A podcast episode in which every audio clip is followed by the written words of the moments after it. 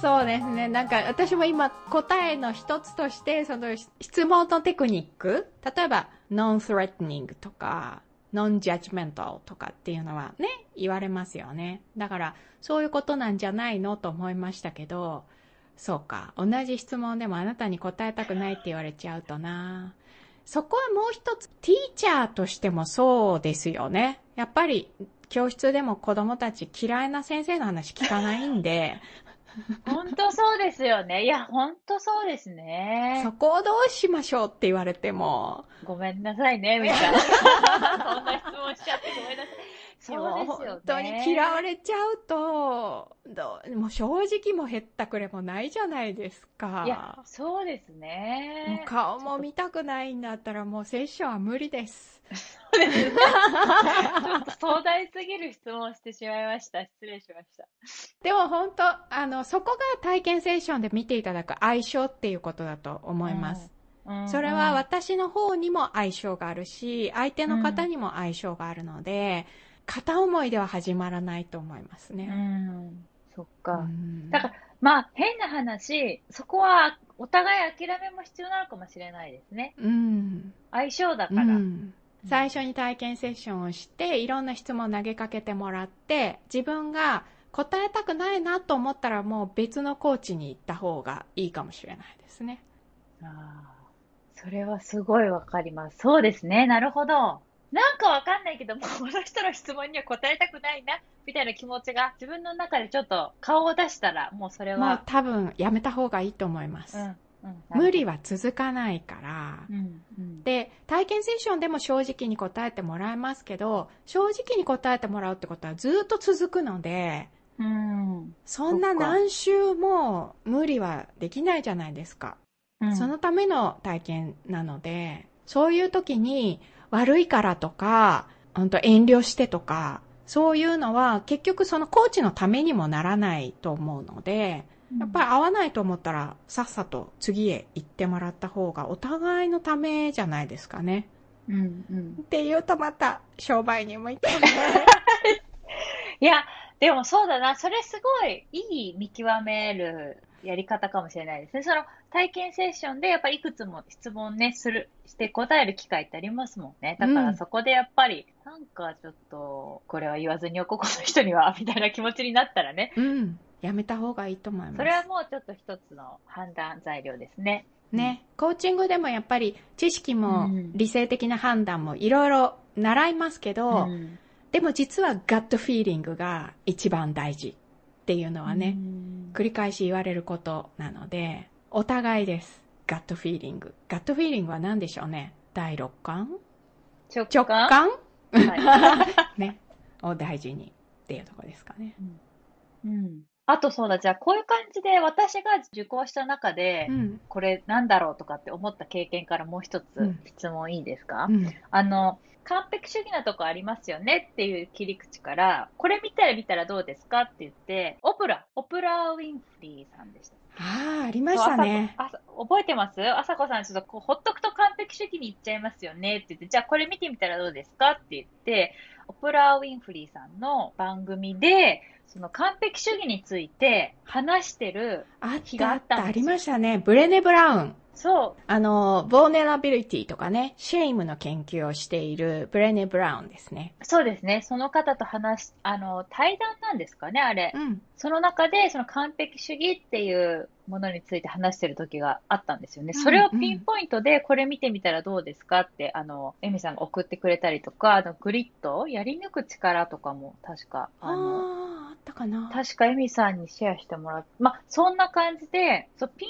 ポイントで、その時々で情報を提供していただいたのを覚えてて、どうやってこう情報収集してるのかなと。しかも、私がたまたまその完璧主義寄りだっただけで、他のね、受講者の方は違うだろうし、あとね、Facebook とかでもエミさん結構あの、いつもそうやって新しいいろんなあのアプリの情報をシェアしたりとかされてるじゃないですか。だからどうやって情報を集めてるのかなっていうのはいつか聞いてみたいと思ってましそれね、今週も聞かれました。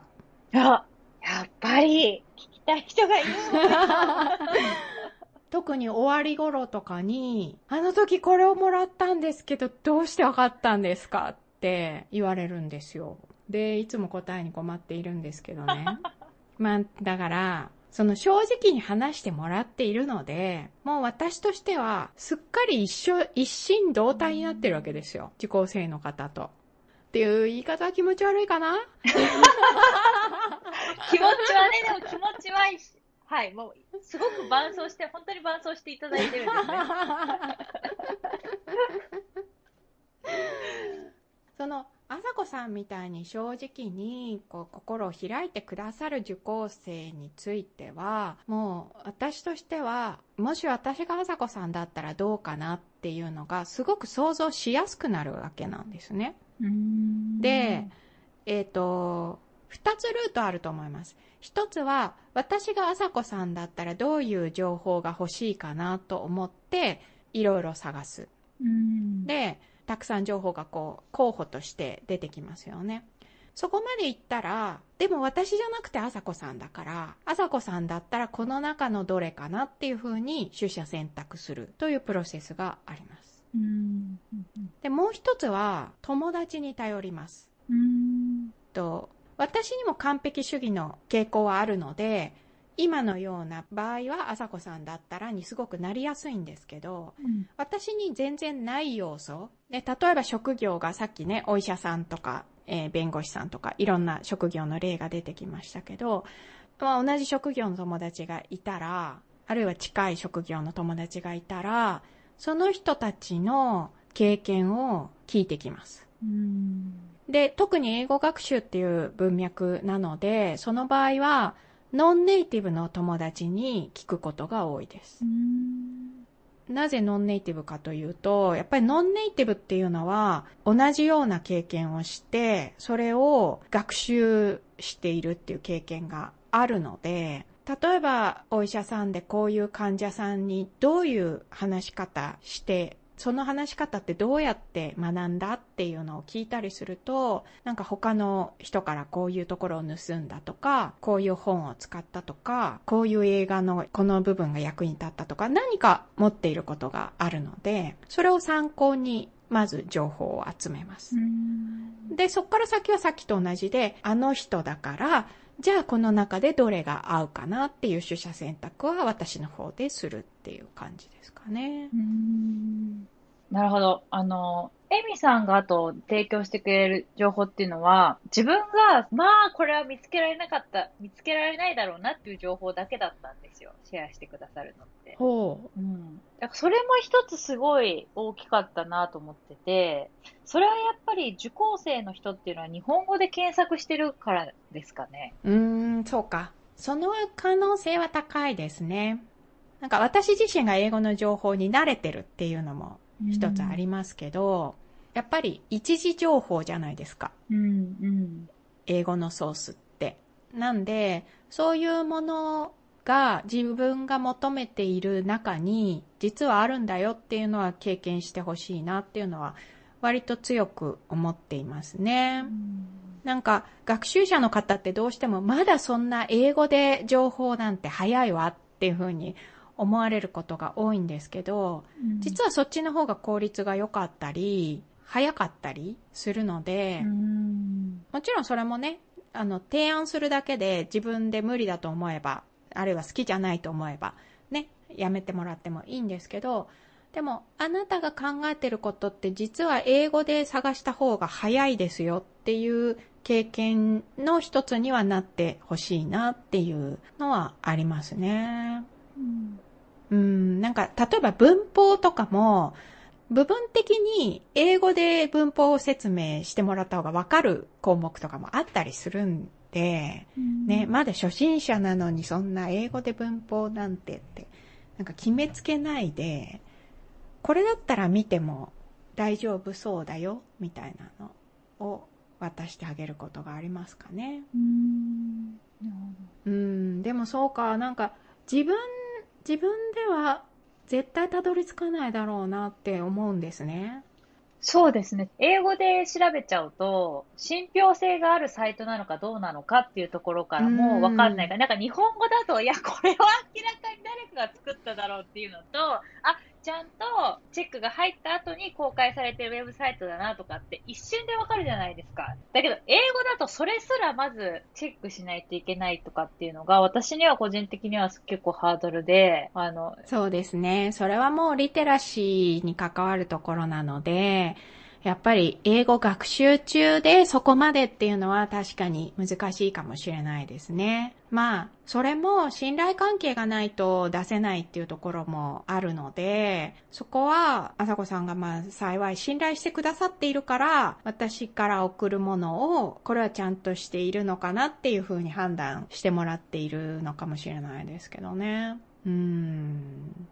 ぱ日頃からものすごい見てますからね。いろんな情報を。私、それすごい、エミさんすごい見てるんだろうなっていうのは、なんか、なんとな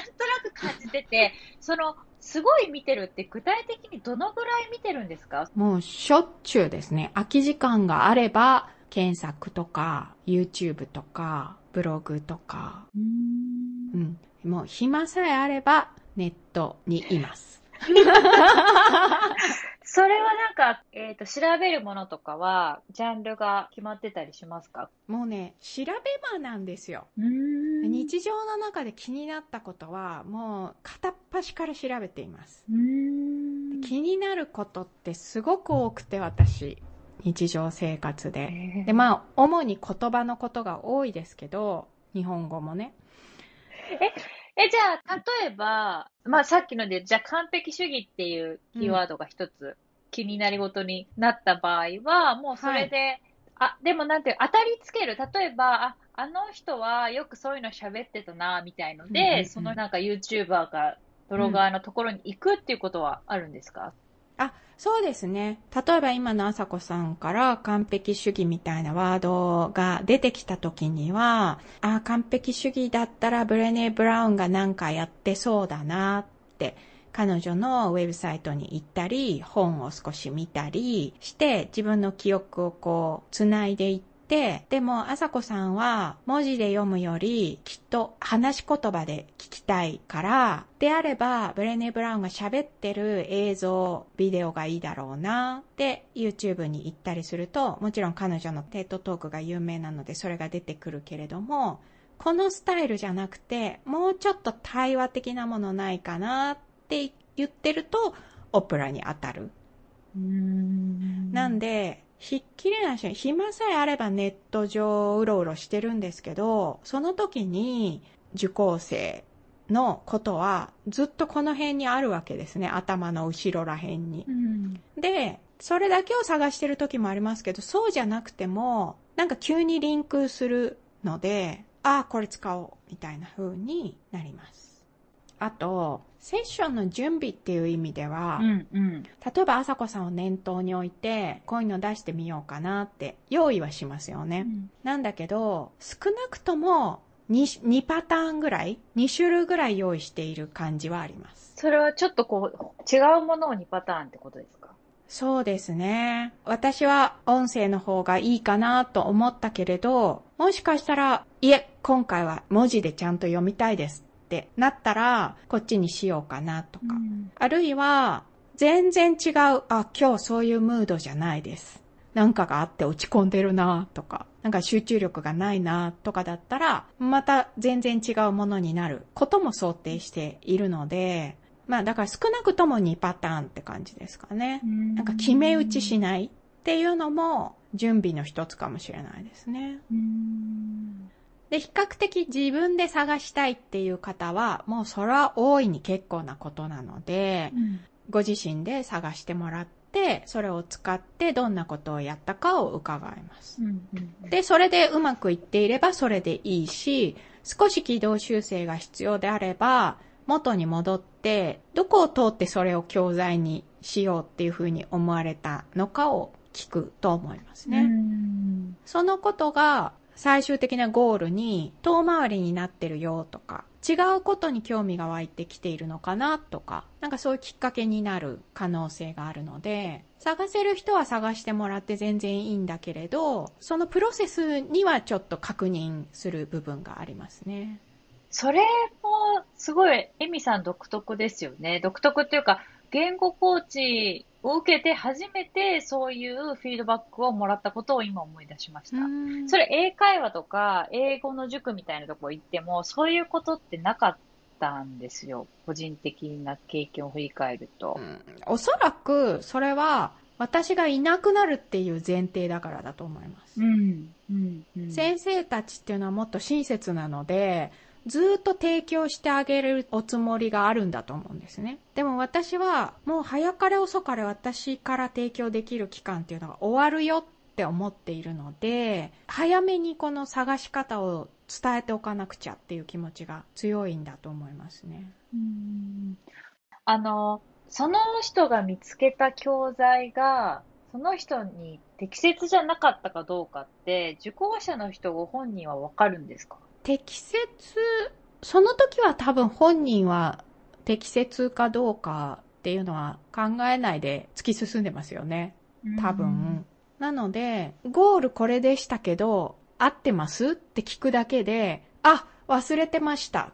ってなって軌道修正してくれることがあると思います。なんか興味だけでどんどん調べていって、どんどん外れていくっていうことは考えられますよね。うんうん、なんで、外れていったならいったで、じゃあ、そっちに興味が移ってるんですか？そっちでもう一回ゴール修正しますっていう提案も可能だと思います。で、いやいや、そんなつもりはなかったんですけど、知らないうちにそれてました。だったら戻せばいいし、うん、あ、そういう意味では確かに前に言ったことより今はこっちに興味が向いているのかも。ってなったら、それはゴールの方を修正してもいいと思うので、聞いてみる価値はあるんじゃないかなと思いますね。でも例えばその一個の単語を調べるときにも、どの辞書を使って辞書のどこを見てどういう判断をしてるかっていうのは聞いてみないとわからないものなんですよ。割とまだ学習歴が浅い方が同じような辞書を3つも4つも調べて発音記号を読み始めて語源を探ってそれが使われている記事に飛んでみたいなことをしてるってことが結構あったりするんです。へ聞いてみると。なるほど。面白い。あるいは一方で、英日辞典を1個だけ、その一番上の見出ししか見ないっていう人もいるんです。うんうん、いや、せっかく引いたならもうちょっと下も見とこうかって、ね。私もゆきちゃんに言われた。言ってんだ。言っちゃった。ね。っていうことだったり、例えば、今日あったこと、日記を一言書くのでも、まず英語で書く。でも書いてるうちに書けなくなったりして、この表現で合ってるかなって言って調べたりすると、なんか文法のブログみたいなのに行って、で、文法のブログを読んで、でもこの人一人だけじゃ心配だからってまた行って、似たようなイディオムとかが出てきて、イディオムのところに行って、もうどんどんこの日記から外れていって、で、その書いた英文を DeepL とかの翻訳に入れてみて、ちゃんとした日本語になるかなっていうのを確認して、その日本語をもう一回翻訳してとか、もうそういうぐるぐるしてることがあって、一つの文を書くのに何時間もかかってしまう。それは効率が良くないよって言えるじゃないですか。うんうんうんうん、こういう方法がありますよ。これで同じところにたどり着きませんで、もしそれで心配だとすると、それは、なんでそんなに心配なんでしょうかねって、なんか違う話が生まれてきますよね。うんうん、なんで、その人が見てるものとか辿ってるステップを一緒に一回辿ってみることで見えてくるっていうことは、すごくたくさんあると思いますね。いや、想像を超えるステップを踏んでる学習者の人がいるんだなっていうのを初めて知りました。やっぱいろんなやり方が本当にあるんですね。まあ辞書の引き方を教わっていないっていうのはあると思います。いや、辞書はそうですね。私もエミさんに、あさこさんもっと下まで読んだ方がいいですよって言われたのと、多分、その今使ってる辞書はあさこさんには面白くないと思うから、こっちの辞書はどうですかって言って勧められたのがあって、えー、え、辞書に面白くないとか、面白いとかあるの？辞書は辞書じゃないのかなって思ってたので、なるほど。それは確かに、あの、そうだし、その、やっぱり一つ一つエミさんはいろんな引き出しがあるんだなっていうのは改めて思いましたね。やっぱり辞書が自分に合ってるかどうか、そんな話って、今まで私がいくら本当何回も言いますけど、エミさんと出会う前に、もういくらつぎ込んだかわかんない、そのお金を払った中でそういうことって言われたことないですよね。でも、それはやっぱりもうあと何週間かでエミさんがいなくなった後に学習者一人の人が効率的に学習を継続できるかどうかっていう、やっぱそこを念頭に置いてるっていうのが、そのいい効果が生んでるんだなっていうのをすごく思いました。あとやっぱり学習者の人っていうのは学習に一生懸命だからゴール持ってるはずなんだけどやってるうちにどっか違うところに行っちゃうっていうのがやっぱりあるんだなって今思ったので言語コーチにしてみたらあのほんとさらっと一言あそれここのゴールと合ってますかっていう一言なのかもしれないけど、それでやっぱりちょっと俯瞰するっていう時間を学習者の人も持ってたりとか、そういう効果がやっぱりあるし、学習者の人には、その、まあ、なんですかね、そういう時間っていうのが、なんかタイミングタイミングで必要なんだなっていうのも、ちょっと改めて思いました。もうね、なんか偉そうなことを言ってますけどね。何ですか、その。でもね、本当に皆さんすごい努力をしてるんですよ。すごく真面目に、すごく努力をして、ものすごい時間をかけて、忙しい社会人の皆さんがやっているのでう、ん。ちょっとでも削れるところは削っていけたらいいかなっていうのは思っていますね。本当ですね。ね情報も、そういう情報ソースも、もういくらでもあるので、溺れちゃうんですよね。多すぎて。うん、うん。うん。今さえあれば見てるか。そこはでも大きく違うところだなと改めて思いました。いや、でもね、それもやっぱり研究者の経験っていうのが、ここには大きく関わってると思いますね。うん。うん、やっぱり一次資料に当たるっていう大切さだったり、それから検索能力っていうのは、やっぱり研究の生活をしている中で培われたものだと思うので、どういう情報に信憑性があって、どういうものはちょっと怪しげかなっていう、まあなんか鼻が利くみたいなのも、たまたまですけど、研究者をやったことが今役立っているかもしれないですね。うんうん。じゃあ、これからやる人たちの励みになるとすれば、まあ、訓練をすれば上達していくスキルかもしれない。そうですね。あとこれ、私自身もやっぱり遠回りをしているだろうと思うので、過去に。遠回りをしている人の仕方っていうのが、割と想像しやすいのかもしれないですね。ちなみにその検索の仕方がどんどんこう、まあ、いい検索ができるようになってるっていうのは、なんかそれに役立ってるっていうご経験はあります？検索スキルが上がるためのコツみたいなことですか？うん。とか、いい教材資料を見つけられる方法。まあ一つにはやっぱり検索ってキーワードがすごく重要なので何か一つサイトを見ているときにどういうものがこのサイトに直結するキーワードなのかなっていうのを読み取るっていうのはあるかもしれないですね。いい資料にたどり着いた後で、ここにたどり着くには何が早かったかなって考える癖をつけると、次につながるかもしれないですね。それを考えたことがなかった。たどり着いちゃったらよかったって思ってたんで。うんそっか、そうのそううん。たどり着くと、どうやってたどり着いたか忘れちゃうんですけど、どういうキーワードを入れたら、ここのページに次は早くたどり着くかなって、一回ちょっと考えておくと、探し方のコツみたいなのがつかみやすいかなと思いますね。うん。そうですね。一緒に検索やることありますよ。受講生の人と。なんか、じゃあそのし情報探してみましょうか。だ入れてみる。ちょっと漠然としてますね。こっからどうやって絞ったら次、もう少し当たるようになるか。なんかもう一つありませんって。それは多分本人が専門家だから、当たりそうなキーワードって知ってるので、うんうんうん。じゃあそれ入れてみましょう。あ、やっぱりそうすると出てきますねって。うん、一緒にやってみることもあります。なんか検索の仕方ってみんな自己流でやってて、それをこう学ぶとか共有するっていうことってほとんどなさそうだから、それ面白いですね。うん。これ初めて聞かれましたね。初めてあ、本当ですか？うん。